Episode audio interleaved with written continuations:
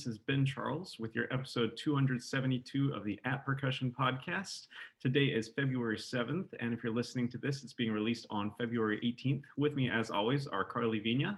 Hey, Karli. Hey, Ben, how's it going? I'm doing well. How's your semester getting off to? Are you getting off to a good start here? Yeah, gosh, it feels like we're already pretty far in. This is like week four or five, something like that. Yeah, I think we're going into week four here. Yeah. What, what month is it? What year is it? 2020 is almost over. And uh, Ksenija, as always, lovely to see you. Hi, Ben. Lovely to see you. How are you doing? I'm doing well. Things are going very well here. And Casey Cangelosi. Hey, Ben. How's it going, buddy? Hey, I'm doing well. What happened today in history, or excuse me, on release day in history? Casey, February 18th. Yeah, sure. So I've got a uh, audio clue for you, and it's about this drummer, Clyde Stubblefield, and this particular beat.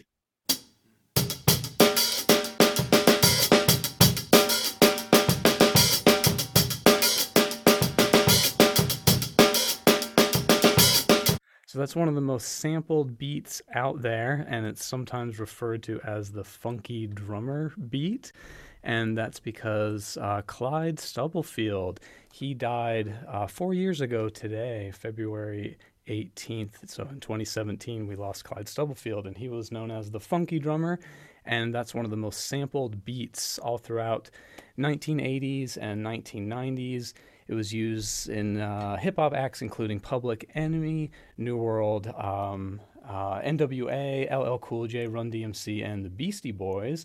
And later, more recently, Ed Sheeran and George Michael have used that exact beat. That was me playing it just uh, earlier uh, today, just to try to avoid copyright. And this is made famous by James Brown in the song called Funky Drummer. And it's, it's interesting, like, you know, this was this looped beat by these hip hop artists. And James Brown, I mean, obviously, we don't think of this clearly 70s funk, but we don't we don't think of James Brown as hip hop whatsoever.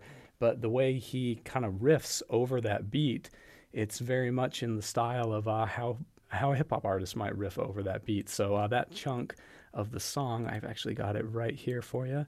Hopefully we don't get flagged for uh, for that, but right here, this little beat comes comes in.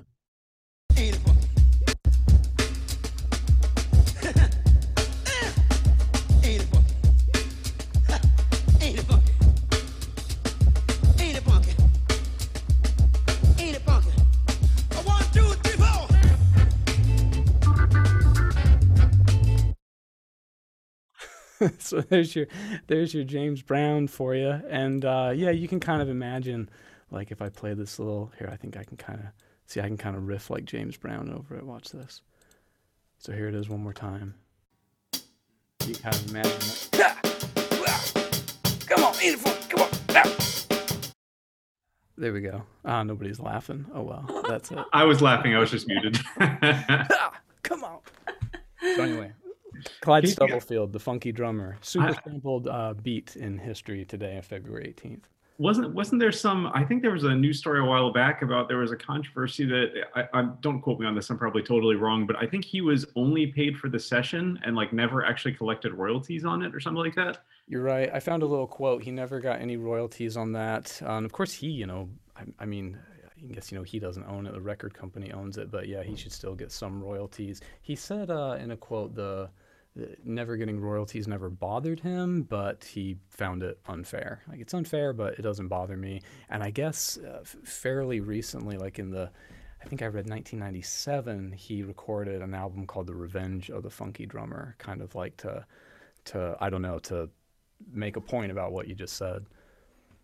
Gotcha. Yeah, yeah and I think we might have even talked about on the podcast. There was some story a while back of there was some guy that like his like opus magnum was was studying that one beat and trying to like replicate it perfectly. But uh casey your little james brown riff thing reminds me there's this uh there's an eddie murphy bit in some of his 1980s comedy about uh james brown talking to the band and he's like, yeah. Uh, i don't know about you guys. I think probably we should always start each episode with a little james brown.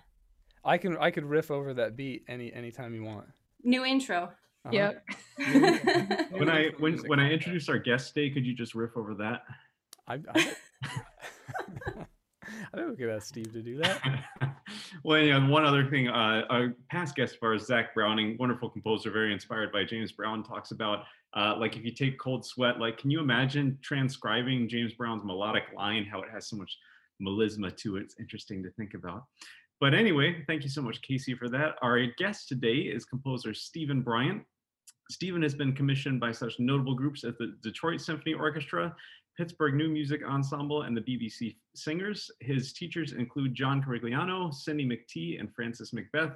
His work often incorporate live electronics, especially his breathtaking ecstatic waters that many of us have performed. So welcome to the podcast, Steve Bryant. Thank you. Thank you so much for having me on. Well, just to get us started here, Steve, obviously you are uh, often known as a, a, band composer, and I've noticed that your catalog encompasses works all the way from like beginning band works to a trombone concerto for Joseph Alessi. And it never really registered in this way till I was actually reading your bio, getting ready for the podcast. And uh, you said that your father was a music educator, and you actually took to heart sort of the the idea of of giving musicians of all uh, experience levels, uh, quality music to play. So could you tell us a little bit more about that? Absolutely. I mean, first of all, I should make note of the James Brown connection. My dad actually was a great trumpet player, and in the I think the '70s, he was one of the pickup horns for when James Brown came through town in Little Rock, Arkansas. So Whoa. he played with James wow. Brown. Cool. yeah, um, yeah. He he was a great, great, really soulful player and a music educator. And yeah, I think that both my parents uh, were public school teachers. Uh, my mom, elementary school, and so that's really really important. I, I saw firsthand that i didn't have the stamina to actually be a teacher. That's really a lot of work. Um, but absolutely how important it was. And in music education I, I, mean i never i've never thought of music for young musicians uh, as inferior or less important than something for a professional orchestra. I mean as the the meme goes if you want to have this professional musicians you have to have this youth uh, music. And it's absolutely true and I so my approach has always been to what would have to write something that would have caught my attention when I was that age and made me think about that, about sitting in band or orchestra as a ninth grader or a seventh grader and thinking about that rather than the girl I had a crush on or what's for lunch, you know, but really be in that moment and engage me. So I always try to create with that in mind. It's very difficult. Writing music for young musicians is one of the most difficult things to do. I just had a, funny anecdote. One of I, the first piece of Steve's I think that I ever played was Ecstatic Waters, which is obviously on the, the higher end of the spectrum there. But uh, one of the ones that I encountered shortly after that was uh, is it The Machine Awakens? Yeah, The Machine Awakes. Yeah. yeah, Machine Awakes. Yeah, it's it's a sort of middle school level band piece with electronics. It's sort of Ecstatic Waters Junior Junior, uh, yeah. accessible yeah. by younger players. Um, and I, I I will not name any names here, but I saw like like a middle school honor band do it and uh, the conductor was not so great. And uh, the conductor was reading steve's writing and the conductor was like the machine sentient. That's his name. I was like no no no that's a vocabulary word that steve threw in there. Oh Wow, that's a new one. I haven't heard that before. but I very distinctly remember from the program notes that used the word sentient, and that conductor clearly had no idea what that meant. well, education never stops, does it? so thank you for educating all musicians, young and old. wow, I didn't even think about that. Hmm, oh well, I'm glad they did it. Yeah. anyway, sorry, Ksenija, I think you had something. Uh, sure. I was going to say the program notes should come with a little vocabulary, just just in case for those of us. But uh, speaking about your beginnings, I thought that your bio was really funny, and because it says you trained for one summer in the mid '80s as a break dancer. Yeah. Inspired by your mother, and then you were the 1987 radio-controlled car racing Arkansas state champion. Indeed, I was. Can we know a little bit more about these episodes? I mean, sure. Um, I mean, one, I hate bios, so I tried to find the most ridiculous but true things I could to put in there. You know, um, it worked.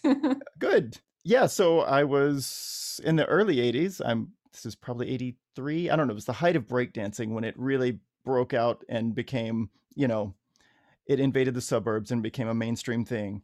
And so my mom signed me up for breakdancing lessons that summer that it was hot. You know, Thriller was out and we learned the entire Thriller dance and all of that.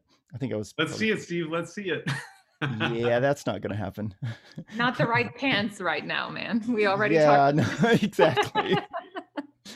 Wrong pants and and not enough uh, beverage. So that summer, yeah, for the word trained, that's a little bit of an overstatement. I was forced into a summer's worth of lessons by my mom, but I learned how to moonwalk and I can do the wave. So, you know, that's about Nice. it. Th- those are my party tricks. And then the radio controlled car racing. I w- I actually wanted to be a race car driver, but my mom said that wasn't going to happen. So I guess music was my fallback career. Um, and I, I got really into racing. They're about 10th scale electric cars off road and got really into it. And we had a whole state championship and I won. When did Wow. when did music start, you know, taking over these other interests, or did it stay Well, for a while? I was 15 when I won that. I was 87. Yeah, I'm old. Um, and so then I went to college in 90, and that's when I music sort of because I majored in music from the beginning. So I wrote music all in high school, uh, but I, you know, I made no distinction between writing a piece for my high school band or pet band arrangements for the basketball games or cheesy new age stuff on my synthesizer. It was all the same activity. But then it got serious when I majored in music and thought like, oh, I, I should think about my future. Well, I actually wanted to ask you specifically about your studies in music because I think many people in our field are familiar with John Corigliano, who's of course written a wonderful percussion concerto, and Cindy McTee, who's on the sort of cutting edge of music always and teaches at University of North Texas. But I know your first, uh, at least college composition teacher was uh, Francis McBeth, who is a name that is less familiar to many of us. And I knew his piece in high school of Sailors and Whales, which is like an, an old time band classic piece. Um, but could you tell us about studying with Francis McBeth and what he was like? Uh, and I know he passed away, I think, in 2012. Correct. he was wonderful. I, I mean, I was very fortunate. I had three fantastic teachers, uh, and can't stress the importance of that for anybody who's watching and you're looking for a mentor, teacher, whatever you're studying.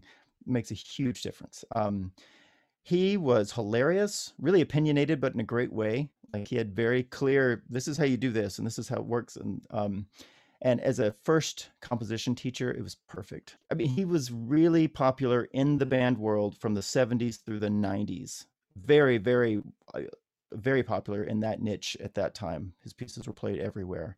He was just an hour away from me in Arkansas at this college, and we just hit it off um, personal level. And he's all about motivic development and about economy of materials. And so that was just kind of drilled into me. You know how a piece is going to end before you start it. Structure, direction, logic, internal consistency, you know, that sort of thing. And so it really, I think I, I learned how to be a lean composer and really, really um, cut out anything that doesn't fit and, and really focus on motivic development. Very, you know, conservative mindset. It's a very Western way of organizing music and organizing sound, but it's how I want music to go. It's what I want music to do. And that really helped me focus. And he was hilarious too. I wish I had a recorder back then to record all the tales he told, but didn't have an iPhone. It was no iPhone in the early 90s.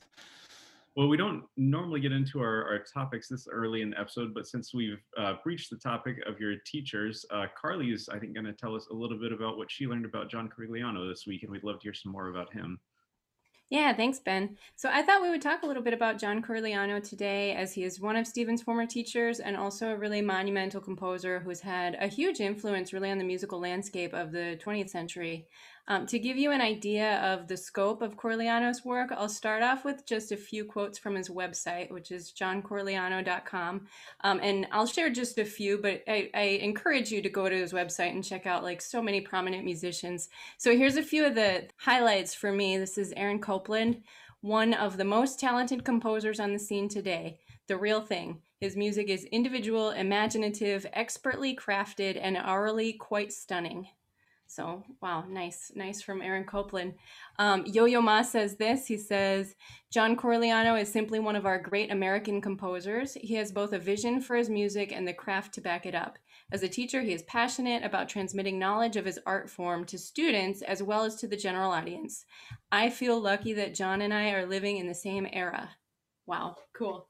Um, Leonard Bernstein says John Corigliano is one of the most talented composers I know of today.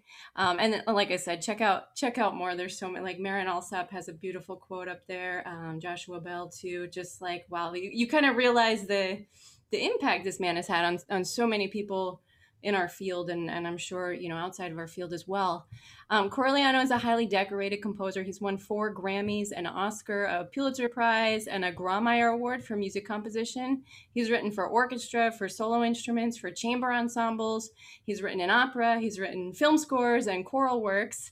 Um, he comes from a musical family. His father, who was also named John, was the concertmaster of the New York Philharmonic from 1943 to 1966, and his mother was a pianist and a piano teacher in New York. He studied at Columbia University and at the Manhattan School of Music in New York, and later after school, he was an assistant to Leonard Bernstein with the production of his Young People's concerts. So if you've seen any of those legendary videos, I like I've watched those for so long. I had no idea John Corigliano was involved in that, so that's that's very cool. I would say among his most notable works is um, his Symphony Number no. One, which was composed in 1991 and expresses Corigliano's grief at the loss of over a 100 friends to the AIDS epidemic. It's a really, really powerful work. Have any of you had a chance to either hear it live or perform it? No, sorry. I have not. And I, I'm ashamed to say that, like, when I heard about it on this uh, interview, I was like, oh, I need to check that. Like, I need to listen to it. And I haven't listened to it yet, but it's on my list. You it's should check amazing. It. Yeah. It's amazing. It's... it's the piece that drew me to him and the reason I went to study with him. Wow, cool. Um, I I got to perform it actually. Um, one of my first years down here in South Florida, I was hired to play extra percussion with Lynn University, and they were playing Corigliano Symphony. I'd never heard it before, um, but it, it, it's just hugely powerful. I encourage y'all to check it out. And actually, a, a side note, it was I think the first and probably only time I've ever broken a chime string by playing the chimes so loud. the conductor kept asking for like more, more. It's got to be more, and I'm using like the hardest chime hammers I've ever used. And it, it, was in I think dress rehearsal. It wasn't in the performance, but it just snaps and falls like that. That's all I could do. They think we're louder than we are. Right. Yeah, those, yeah, those yeah, yeah. Those composers. You know what I like? I like Joseph Schwantner and the Mountains Rising Nowhere because he's just like twelve triangles. Yeah, that's almost enough. Like, yeah, that's all right. That's almost enough. Like, yeah, it's like, yeah, that's right. You're you're gonna hear twelve of them. That's right. So I I listened to an interview with John Corigliano that was it's episode 60 from a series called Living the Classical Life and he talks a bit about the creative process in ways that were kind of surprising to me knowing the just amount of works that he's composed and like the scope of and depth and breadth of everything I, I wouldn't have expected him to to speak about creating this way. So in in this interview Corigliano says I never feel joyful when composing. He says composing is a battle for me of me fighting my demons, of ignorance. And he says, I try to compose and usually nothing happens for a while. I'm very frustrated. It's like squeezing a stone for a drop of water. Um, later, he's asked about composing again in the future. Kind of what what are what are you working on? What do you think you'll do? And he says he has no desire to enter that horrible world of composing again. I think at the date of this recording, he was approaching 80 years old. He's I think 81 or 82 now, and he says uh, trying to get himself worked up enough to get to that dark place where he composes and, and just using this really evocative language. Um, and when he's asked about motivation for composing, he mentions fear as the great motivator, the, the fear of having accepted a commission and having to, now I've got to produce something. Um, so he, he also talks a little bit about how difficult it is to be in the in the hall in the audience for a premiere of a new work. How he avoided it for many years, pacing backstage nervously and just waiting for something to go wrong. And even when he is in the hall, he's not enjoying it. He's just like like waiting for waiting for the other shoe to drop. Like what's going to go wrong? Um, and I, I think many of us, at least at some point in our lives, and hopefully often in our musical lives and careers have glamorized ideas about what it means to be a musician, you know, to be following our passion and our creativity. But, you know, at the same time, it's not always joyful creative expression and you know all all just fun and games sometimes what we do can can be very very challenging and very difficult work so i i wonder what you all think of, about this and especially steven uh, when you were studying with him did you know about this side of his creative process and and is there a part of you that identifies at all with with this this side oh, of composing I, I, would like to let steve uh, answer that question but i will say that steve definitely knows about that because i've heard him talk about it before yeah you know it's detail Yes, everything John said in that interview, um, it's not new. I mean, he said that his whole life, um, and I agree with every word of it. It is not fun to compose. To be fair, he's always said that after he finished a piece, and he's like, "I don't think I think I'm done. I think I'm not going to compose anymore." And that's a running joke among all of his students, all of my friends. I mean, like, you know, I, I think I'm done. I don't I don't have anything left. He's been saying that for 25 years. Oh wow. Um, so I, I know the feeling very, very well. And in fact, where I am currently in my own life is probably the least motivated to compose I've ever been.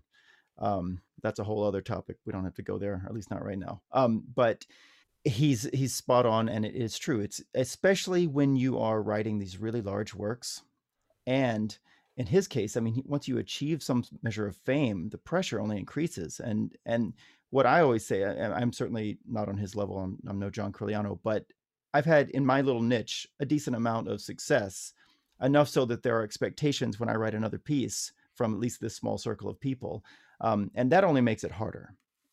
Uh, and also, I hadn't didn't realize they don't teach you this as a young composer that all those particular voicings and chords you love well, once you've done those 12 different times and 12 pieces, what do you do then? I still love them, but I've already written all those pieces. And so I found that composing is getting more difficult. And I think this probably for all of us, as we become more aware and you become better at your craft, you become more aware of the flaws and the things you don't know. This is nothing new uh, for any of us, but well, to live it, you know, I mean, I'm 48 now, so it's I'm not a young composer anymore. And I really feel the weight of all that sorry, I don't want to sound like I'm complaining. I've had an amazing, amazing life and career, and it's been awesome. Yeah, everything he says about that, and if you haven't seen that interview, it, it it's really great. Um, it I feel it down to my bones. Do you also feel like the more you get known, the more popular you get, the more scrutiny, like the more you have to produce, like the more ears and eyes are on on your work? Yes, I mean if again, I'm not anywhere on his level, but within my small niche of a world that I've experienced that. Um, the only solution is to stop thinking about that and don't worry about that at all. And I think probably for each of you as performers, you can't think about what they're going to think about you playing. Certainly, if you get to play in front of someone who you've revered, you can't think about that, or else it's really going to mess you up. So that's the only solution I found is just to focus inward. And I spent a lot of time in this room just composing and being focused inward as a composer. So um, that's that's what I do. One that I I had kind of like I mentioned, I'd kind of heard Corigliano's general vibe, pardon me, uh, with you know I feeling distraught as a composer and all that sort of thing. Uh, but one thing that I did not know until this uh, interview was that they said basically, I, I, guess I can I could parallel with like I, there are certain composers you sort of pigeonhole into to a genre. Like John Mackey is generally a band composer. He writes a lot of band works of all different levels, but they're generally for band. Whereas Corigliano, it sounds like he's not interested in writing the same medium over and over again, which I think like you would like to get experience and, and be able to use your experience to draw on. But like he's written an opera, a trombone concerto. He, he talks about he's written three symphonies, but one is for symphony orchestra, one is for string orchestra, and one is for band. It's like that seems so difficult that you wouldn't ever uh, revisit a medium enough to, uh, in a sense, master it. But maybe that's like his genius is that he doesn't get stuck in in one, you know, idea. Well, he he won't take a commission until he has a reason to write the piece, not the contract and the money, but something musical or in the piece, the project. For example, the Pied Piper, uh, his flute concerto. He didn't want to take that until he hit upon, oh, that storyline and a reason to use those instruments in this way, not just I'm going to write a flute concerto. And then that a lot of things came from that. And so he's always been that way. So I guess if you know he finds a reason to write a, a particular piece, but he's not going to write a concerto again for that same instrument. I think he's found that, unless I guess some idea popped in. But he has written a saxophone concerto that was supposed to premiere a couple of weeks ago in San Francisco. Obviously, is not. Um, so since that interview in 2018 that you're referencing, he's actually written two or three things. I think a second opera actually and that's the running joke too. He always said he would never write an opera, never write a symphony, um, and he did both. I'm I'm glad to hear that. It makes me think of um, like the complex that we hear about Brahms having. You know that he avoided writing the first symphony for so long, kind of being in the shadow of Beethoven. Yeah, I mean, calling something a symphony is a big deal. I've actually never called anything a symphony. I've written a bunch of big pieces that are very symphonic in scope and nature, but I don't use that word. Well, so maybe we have you on record now saying, I've never written this. And maybe when you write it, we'll be like, there it is. Just like Corigliano saying, maybe I'm out of ideas. I don't know. I think I'm uh, done. Someday maybe I'll write a symphony, but man, that just sounds so pretentious too. I'm always, I, I don't know. I also for a lot of modern composers, a, a symphony is like a very locked in genre. Like it's generally four movements and like Steve's written what I would call like symphonic poems. Hopefully, that's like you would somewhat agree with it. It's like you know, it's a large scale symphonic work, but it, it's not so 19th century formalized structure. Yeah, I mean, the music takes the shape the music needs to take, and I I try not to think about those things. Although I can imagine having a symphonic form laid out in front of you. Okay, now I know what I'm going to do, and it's going to follow this. But knowing me, it would then go off the rails. I mean, John Corigliano always has all of his students, and he does this himself, map out a piece beforehand with colored pencil sketches. And you probably, I don't know if you've heard him talk about that. Um, we've all had to do that. Uh, I don't do it exactly anymore. I there'll be some, but I also just use prose and just describe to myself what's going to happen in the piece. But that top down structure, thinking about that, and then you don't have to stick to the plan exactly, but at least having some sort of plan helps a whole lot. I feel like we're we're we're so in the territory of what one of the most common questions is, which I'm sure you get all the time, and that is like, what motivates you to write a piece?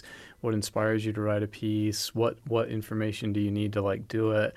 And of course, the one of the common answers is, you know, it's just hard work. And I think we're saying it's really really hard work. Can you, I don't know, can can you expand on what is so hard about it and maybe maybe why this is such a m- mysterious part of composition for people? Like why so many people want to know that you know? Like well, what do you do when you're not motivated? What what's your compositional process? It's like all all this this whole topic we're talking about is is all hovering around those common questions.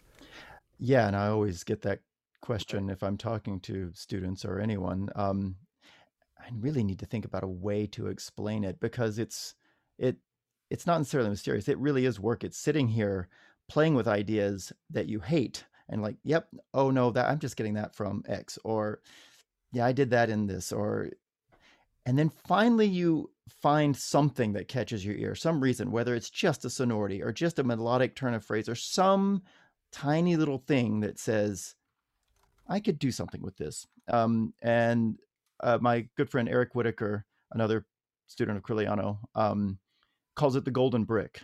That's his metaphor for that. And then you can build something with it. Of course, then there's the work of building the thing, but then that's that's just doing it. And for me, I'm very inefficient. I write a lot of music and I throw out or remove most of it. Probably about two thirds of what I write does not make it into the final piece. Mm-hmm. Um, and as a young composer, because it's so much work anyway, just the physicality of getting it all into the computer or writing it all down and then to get rid of it, um, is really difficult, but it's necessary. I think Stephen King calls it. I don't know if he's the one that said you have to kill your children. I mean, it's it's like yeah. you have to you have to let go of those things, even if they stand alone as little beautiful moments. If it doesn't serve the larger whole, it has to go. And so there's just an immense amount of time because it's a very slow process. And then you throw out a lot of stuff, and you have it's always you know two steps back. And um, so the inefficiency of it, it's just there's just a lot of time where there's a lot of just drudgery punctuated by brief moments of euphoria and those are what keep me going. Hmm, mm-hmm. like when the thing sort of the puzzle sort of solves itself in your brain you know like oh that fits and that's how i get to here and then that implies this and oh i'm referencing and when that sort of you're writing on top of some sort of subconscious puzzle solving that's happening but that only comes when you've spent hundreds of hours in that sonic world to begin with certainly for these large pieces. Mm-hmm and i don't know any other way to you have to invest all that time first so that you can start having those neural connections. And then the thing all sort of snowballs at the end um, and it's fun to see it all come together but i have not found a shortcut to that. Cool. I don't know if i answered your question but i talked a whole lot so there you go. Yeah, no, it's great because I mean I feel like we've heard the answer to that question so many times, but I think what what's more interesting is like why why is that such a, a mysterious thing? Because um, I think people who do compose, like, that you know, they know the answer, but they also know, like you said, like, hey, you know, it's what's the saying, y'all? Like, it's five percent inspiration, ninety five percent perspiration. It's like, yeah, yeah, it's just like hard. It's just hard work, and those little moments of of uh, light bulb above the head are real short and fleeting, and those little moments of inspiration are short and fleeting, and then on top of that, after that, it's just just doing it. Yeah, I think a lot of student composers or young composers I talk to, you know, the common thing is they have they've written one phrase and it it resolves, and then they, well, what happens next? Mm-hmm. Well, two things: come up with melodic material or harmonic material that doesn't circle back to a resolution. It always leads you away, so causing some tension, and um, think larger. Don't think about that one phrase and then what happens next. Like Francis McBeth always called it just scotch taping chords together one after one and not thinking about what is the reason? Why how am i shaping time? And that's how i think of it as a composer. Our job is to shape your experience of time as a listener. Um, and so i try to imagine sitting in the hall also just like well what would be really cool to experience right now? Mm-hmm. I want to ask a question about this idea that uh, one's music isn't good enough when when they're writing it, and it seems like it comes from a place of humility, but also sort of self consciousness. Um, and I wonder, you know, if, if we were to sort of dissect this and look at it as who is our, who is the critic who we care about the most besides ourselves? In the outside world, for you, would that be your old mentors hearing your piece and telling you what they think? Or would it be the consortium members sharing how they enjoyed your commission or the students? And I, I just recall this anecdote that Martin Bresnick uh, told us on the podcast of how uh, Ligeti would have these nine hour lessons. They would, they would have these nine hour lessons. And that what would get sort of etched in his brain is the moment when Ligeti says, Martin, you are not allowed to write another ugly bar ever again. and that was what really scarred him and moved him in certain directions. So he felt very much under the impression. I wonder who is it for you as a mature composer? That is a great question. You know, no single name is popping in. I I want my wife to like it, and she hears everything. Out. She's a conductor, by the way. Mm-hmm. Um, and so she conducts all my music and she also has a really great ear for in the middle of the process like now you really need to cut that or this is going on too long and i disagree with her and then i take her advice and she's right. Um, so that's uh, that happened with my saxophone concerto. Um, yeah, this yeah. massive massive chunk that i just loved and she said that's got to go and she was right that solved it. Also my peers my composers that I've about my age, my friends that we went to school together. Um, Eric Whitacre, he and I bounce ideas off of each other all the time, especially when we're stuck. Um, we have these long discussions and talk each other down. um, John Mackey, Joel Puckett, Jonathan Newman, Jim Bonney. These are a bunch of people that have, you know, I've gone to school with and, and their opinions matter a whole lot to me because we know each other and we're also about the same age. So we have the same sort of learned lived experience, you know, and and cultural kind of reference points and that sort of thing. But ultimately, I just want, you know, I, I want it to connect with the musicians who are playing it, especially when I'm writing large ensemble music, band music, and that sort of thing. I really want the players, especially if they're students, to get an experience out of it um, and not just be machines for the production of the sounds that I want to hear. You know, that's a really good question. I don't have a very specific answer. I I mean obviously and you said aside from myself, but I have to like it.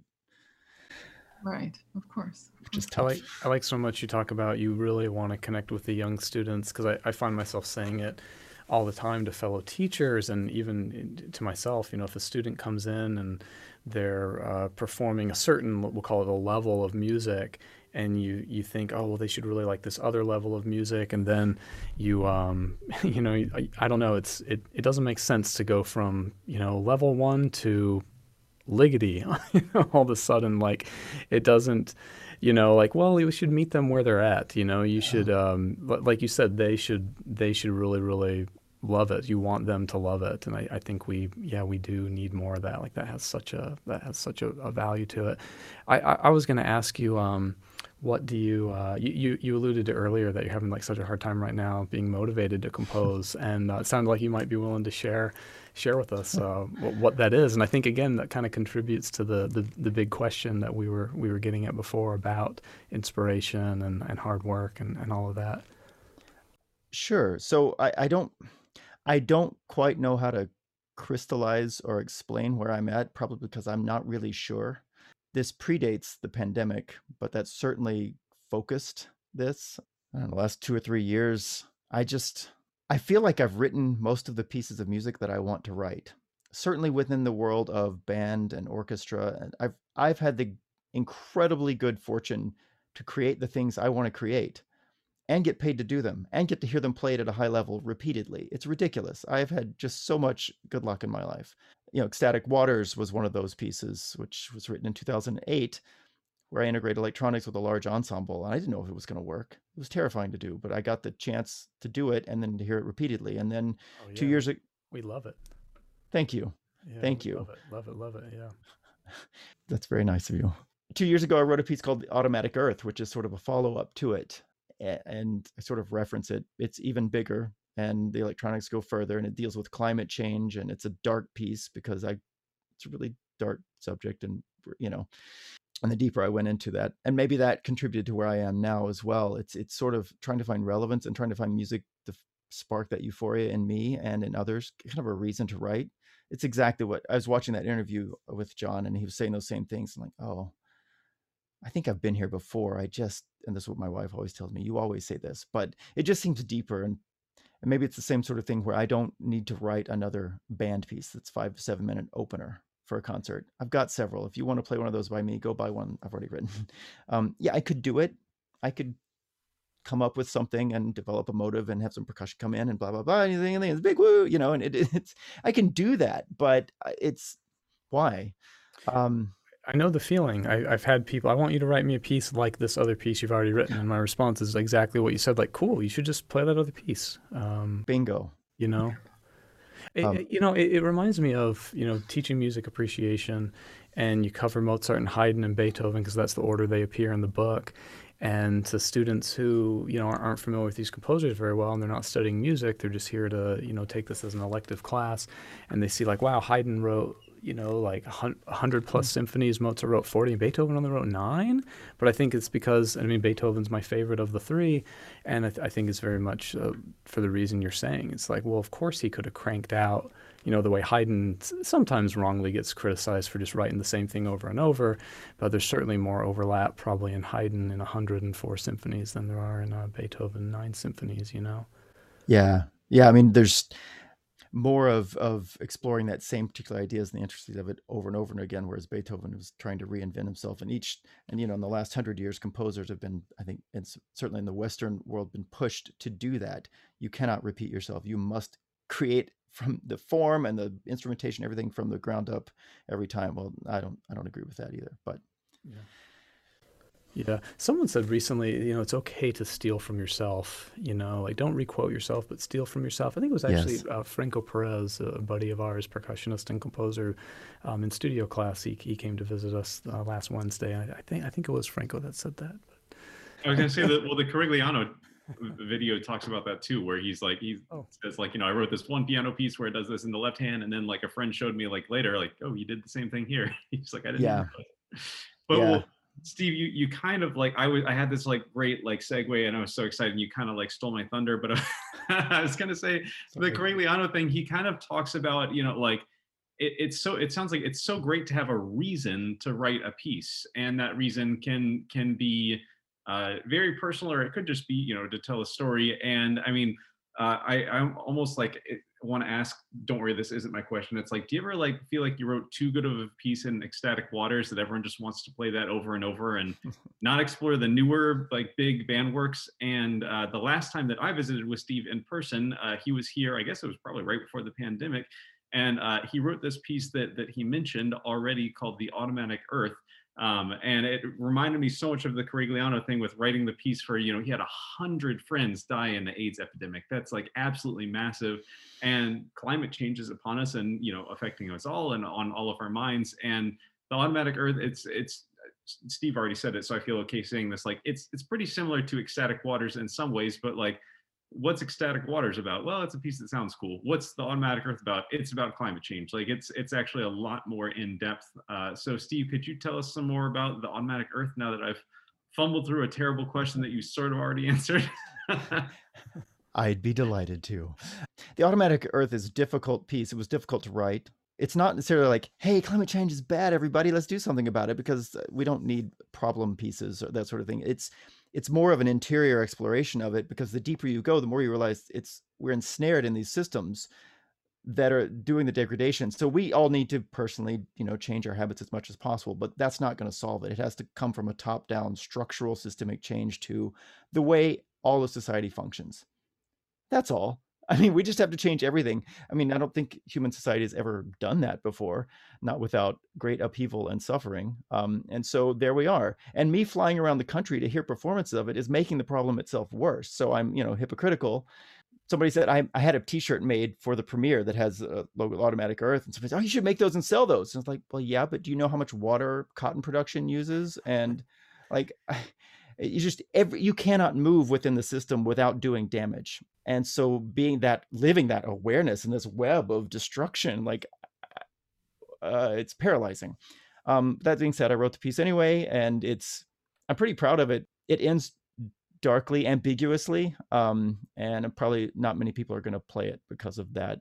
Ecstatic waters has a big happy beautiful warm big warm hug of a hollywood ending and turns out people like that more it's real encouraging to me, like, you know, when COVID hit and flights were canceled, I know we mentioned it on the show, but all of a sudden, like, you know, the water was clear for the first time in, gosh, you know, hundreds of years in Vienna, like the rivers were clear and all, all you know, just like a week of no travel. Uh, did, like, Casey, so that would be Venice. Oh, what did I say? Vienna. Oh, thank you. well, maybe in what? There's no rivers in Vienna. Give it another hundred years, we'll have plenty of water in Vienna, probably. Yeah, yeah. What? No, no water in Vienna? How do you know? There's probably some water in there somewhere no, thank you very much. Yeah, but it's just very encouraging. Like you know, I don't know, like getting the message out there. Yeah, even if it's yeah, it does. Yeah, there is some cost to it. You know, yeah, it's of course it's it's a cost well done. You know. Well, uh, Steven, you have also expressed a huge interest, as it appeared to me, uh, uh, into uh, singularity or for singularity, sorry, and Ray Kurzweil's concepts and this whole idea of transhumanism and so on. Right. And um, I just had a conversation with my brother earlier today, all about uh, the humans leaving this planet and how that would help the planet and help the humans and uh, creating hybrid humans and machines and so on. And then we got to the conversation of how come the AI has not influenced art so much or music. And i'm wondering if you have any any thoughts on on that singularity in music. What do you think might might happen? Because we've had these we have these composers. There's um what's her name? Emily howell the composer that exists um virtual composer or ai um, and plenty of successful work that came out there but it doesn't seem like humans latch onto it. Like we don't follow it. It's sort of like more like a an article in the news that's interesting, and then we mm. we leave it. What do you think about singularity in art? I know that's well. I could talk about the singularity and transhumanism, and maybe I'll do that in a second. Um, as far as artificial intelligence, which itself is a such a broad term, there's varieties of that. Is it strong or weak? You know, and uh, what we mean by those terms. But actually, I think you see computers as tools enhancing what's possible with composing and with playing, I mean, the integration of electronics, each step doesn't seem like it gets to get labeled artificial intelligence, or maybe it does in a hyped article, but then it kind of becomes commonplace. Um, and then, so it's stepwise, it encroaching in the way we make music and the way we um, create all sides, sorts of art, but then we don't really call it artificial intelligence anymore. There are these word generation, poem generation machines, which I would love to you know like a, a, neural net that you can then feed it a bunch of stuff and then it'll generate more material. I thought about using that to create some texts but it's such an enormous subject and i am not well versed in the breadth of what's going on out there but there are people what's his name? Tepfer? Is it daniel tepfer? Pianist who has some programming where he'll play some stuff and what he improvises gets fed back and and and interacts with them and he's made some really great videos. I hope i got the name right um, really fascinating stuff. So I think there's plenty of examples of that happening, but then it becomes normalized and we move to the next level. And so incrementally, it doesn't seem like I don't know what what to you would represent a significant a, a, a fundamental transformation of what it is to make music or make art as a human versus a transhuman. Well, for me, it it more the the question more sort of laid upon the idea that when when are humans gonna maybe consume more art created by AI than created by humans? Uh-huh. Because if you can feed this AI all this information and they spit out in a matter of seconds, you know, a thousand fantastic works of art, then, you know, are we ever going to sort of lean into that more or does it matter to us so much that it comes from a human being because it's limited because we place value on the fact that it cannot be reproduced ad nauseum you know? Um, i think i have this sense and that's certainly not scientific but i have a sense that it's possible to program a steven bryant algorithm with enough information that would compose music that sounds like me. Um, david i would love for, hmm? yeah yeah, David Cope. That's the Emily Howe. He yeah. created the Emily yeah. Howell AI. Yeah. Yeah. I have this sense that that's possible. Having written enough music that I see what I tend to do. Um, on the other side, though, there are these. I'm also having new experiences and growing, hopefully, and writing. I, and I'm trying to surprise myself when I write. Um, and I'm not sure that an algorithm will then do that. Will it faithfully recreate, or not recreate, but generate based on that input? But will it then seek out new input and warp its own programming. And I think that's what we try to do as composers. Um, ultimately, who knows? I we'll, we'll see. But the future is going to be very strange, very strange. And that was part of the automatic Earth. It's not just things are going to get bad, but they're going to get strange because as humanity comes under more pressure to survive, technology is going to race even further ahead. We are going to try some desperately crazy things, and we're to. It's going to get very strange very fast.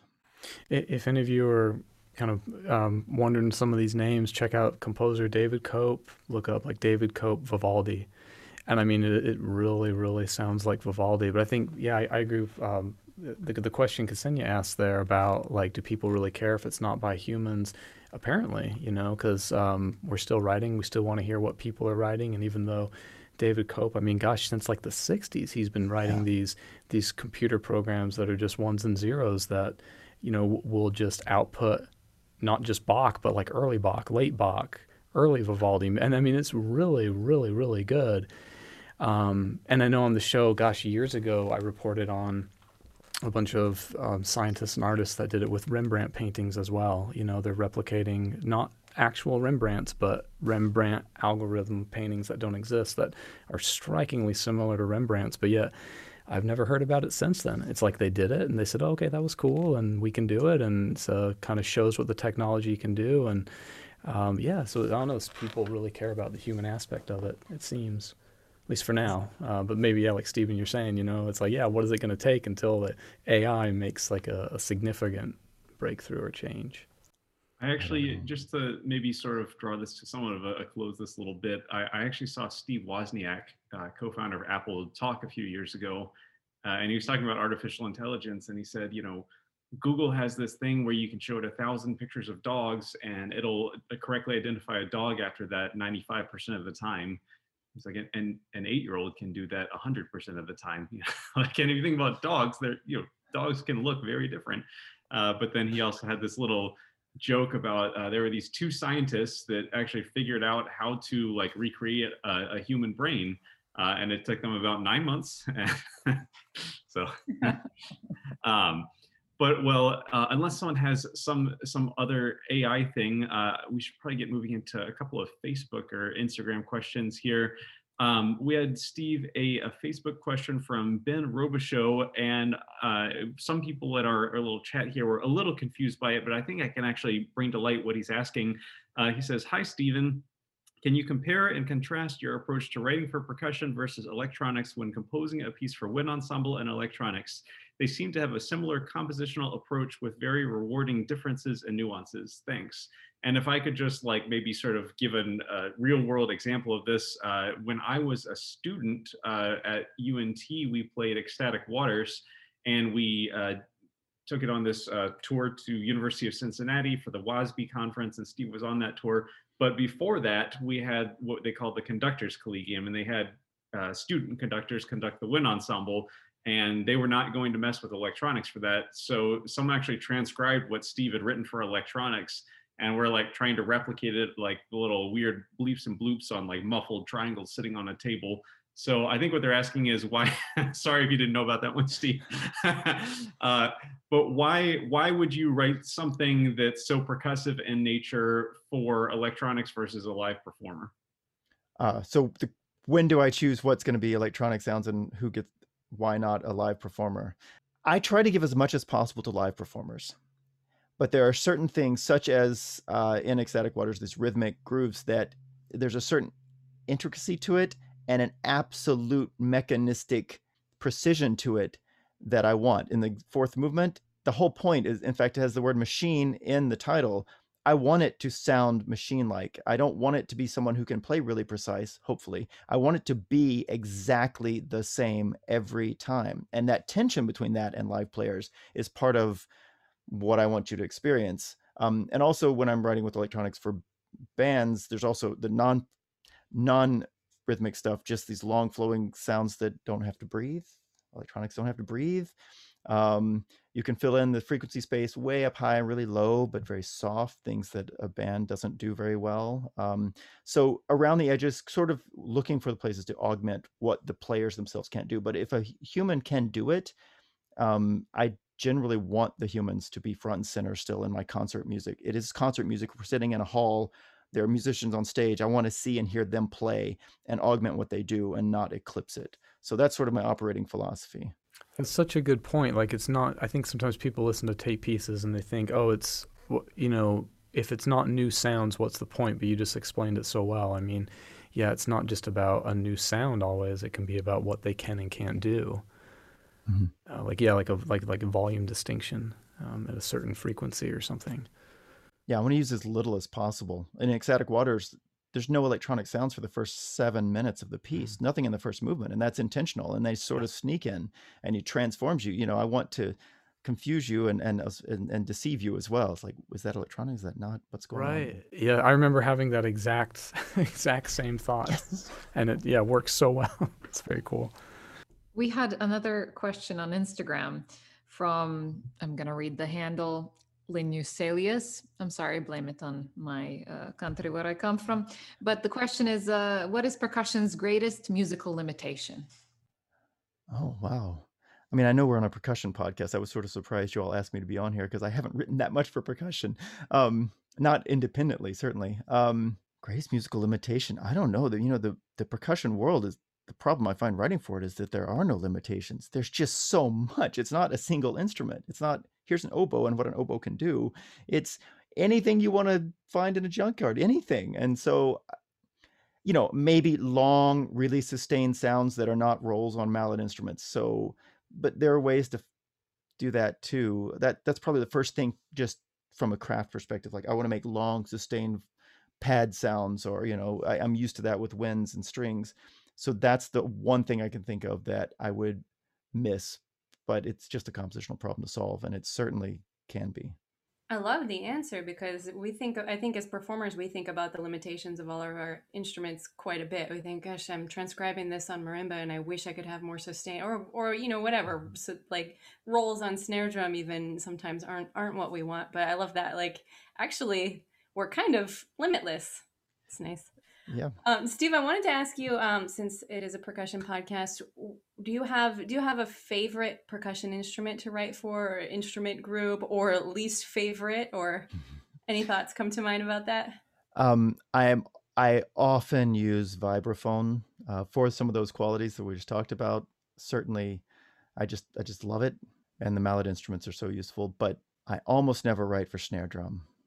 In a band context, it is immediately a march mm-hmm. or um, it's immediately it, banned. It's immediately banned. this is a band piece or you know a 50s piece, you know, snare drum and, and temple blocks. It's like just I um, I have used the snare drum a couple of times. One in a piece I wrote that's a march. Uh, and another one, the end of the concerto for wind ensemble, which is supposed to totally rock out. And then I want it to be, it's a drum set. So it's very specific, but snare drum to me is like, this is a this is a style. It connotes an entire world, and if you don't want that world, you can't use that instrument. I can't. Um, but pretty much everything else is fair game, and I love it. Um, it is. I mean, I mean, it is. I make that point to students uh, in in performance. You know, when we say, okay, well, well I'm this is orchestral snare drum or this is rudimental snare drum. It's like, you know what? It's all rudimental snare drum. It's an, a military instrument. Even when you're playing orchestral snare drum, you're playing military drum. It's military. Like that is yeah. what it is. It is one of those like, yeah, very, very characteristic. I was actually going to ask along these same lines when you're, when you're working with students, are there certain pieces you like to go to to uh, explain good percussion writing? Like, is there a favorite? I don't know, you know, a, a favorite um, Corigliano, favorite Schwantner, favorite, uh, I don't know, whole suite, something like that, that you say, hey, this is great percussion writing. You should study this. Um, you know, I, I, don't know why this piece just popped in mind. It's uh, David Maslanka's Montana music, three uh, dances for percussion. Yeah. Um, which is you know, a lot of extremely quiet music for a long time. And I happened to just by coincidence be at the premiere of that at Midwest Clinic in Chicago in 1993 when I was an undergrad. And I was at that. I just went to this 8:30 in the morning concert in a ballroom, and the Central Michigan University Percussion Ensemble played that piece, and David Maslanka was there, and I didn't know anything about what was coming, and I was utterly entranced. One that it's so quiet for so long, and it's a percussion ensemble, mm-hmm. um, and then it's totally not quiet for a little bit. Um, that that sort of space and delicacy uh, is a really great, I, I think, model. Um, I'm thinking of John Corigliano's Altered States soundtrack, which, as far as just the orchestra orchestrational ideas, I'm trying to remember the percussion writing in there too. And just everything he does in there is so utterly unbelievable that if you haven't seen that movie altered states from the early 80s it's a cheesy movie but his soundtrack to it is incredible and then the concert suite from it it, it it's mind-blowing. Also yeah anyway i could go off. The hollywood musicians what you're hearing on the soundtrack this is all aleatoric stuff and dotted bar lines and it's totally you know you have to you have to rehearse this. What you're hearing on the soundtrack is their second read through that's how fast they got it. Yeah. Anyway um i'm sure i'll think of some better answers after we click leave meeting. Oh, that's cool. No, that's great.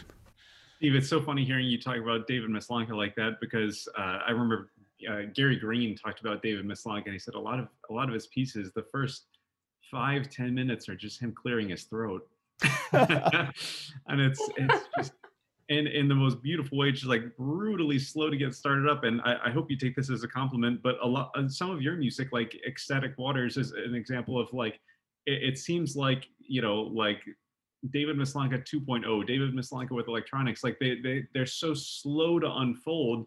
And it's like, you know, like you can kind of make a joke about like this is taking forever, but it's also beautiful that you don't just kind of like rush into it and, and start hitting us over the head with it. Um, but uh, we had one other Facebook question, and it's funny you mentioned uh, vibraphone because Shiloh Stroman asks, "When will you compose a vibraphone concerto?" Hi, Shiloh. I haven't seen that guy in a long time. Um, we can start uh, a consortium right here if you want. Oh no, no. you know, so I wrote. I've written four concerti: um, cello, piano, saxophone, and trombone. And after I wrote the trombone concerto with Alessi, well, it's just oh, that's going to be five years ago. Was the premiere? Holy crap! Um, I swore off concerti for a little while. Um, you know, I just found out this is actually the hundredth birthday of the vibraphone this year. If that's any inspiration. Oh, yes. look at you putting the pressure on. you know, one from a from just a musical standpoint, it's really difficult because I love playing all the different instruments off of each other, and with the concerto, that one instrument kind of needs to be out front and center and play a lot. You know, if you if they don't if they spend 30 minutes not playing then that's not really the point of the piece. So there's this really practical consideration that can rub up against what i want musically to happen. So just like with Corigliano, finding a solution a reason for that instrument to be featured is really critical. You know if i found that reason and that spark yeah i would write a, a, a vibraphone or probably more than just one instrument percussion concerto. That would be fun to do someday but that day is not today what better reason than a hundredth birthday?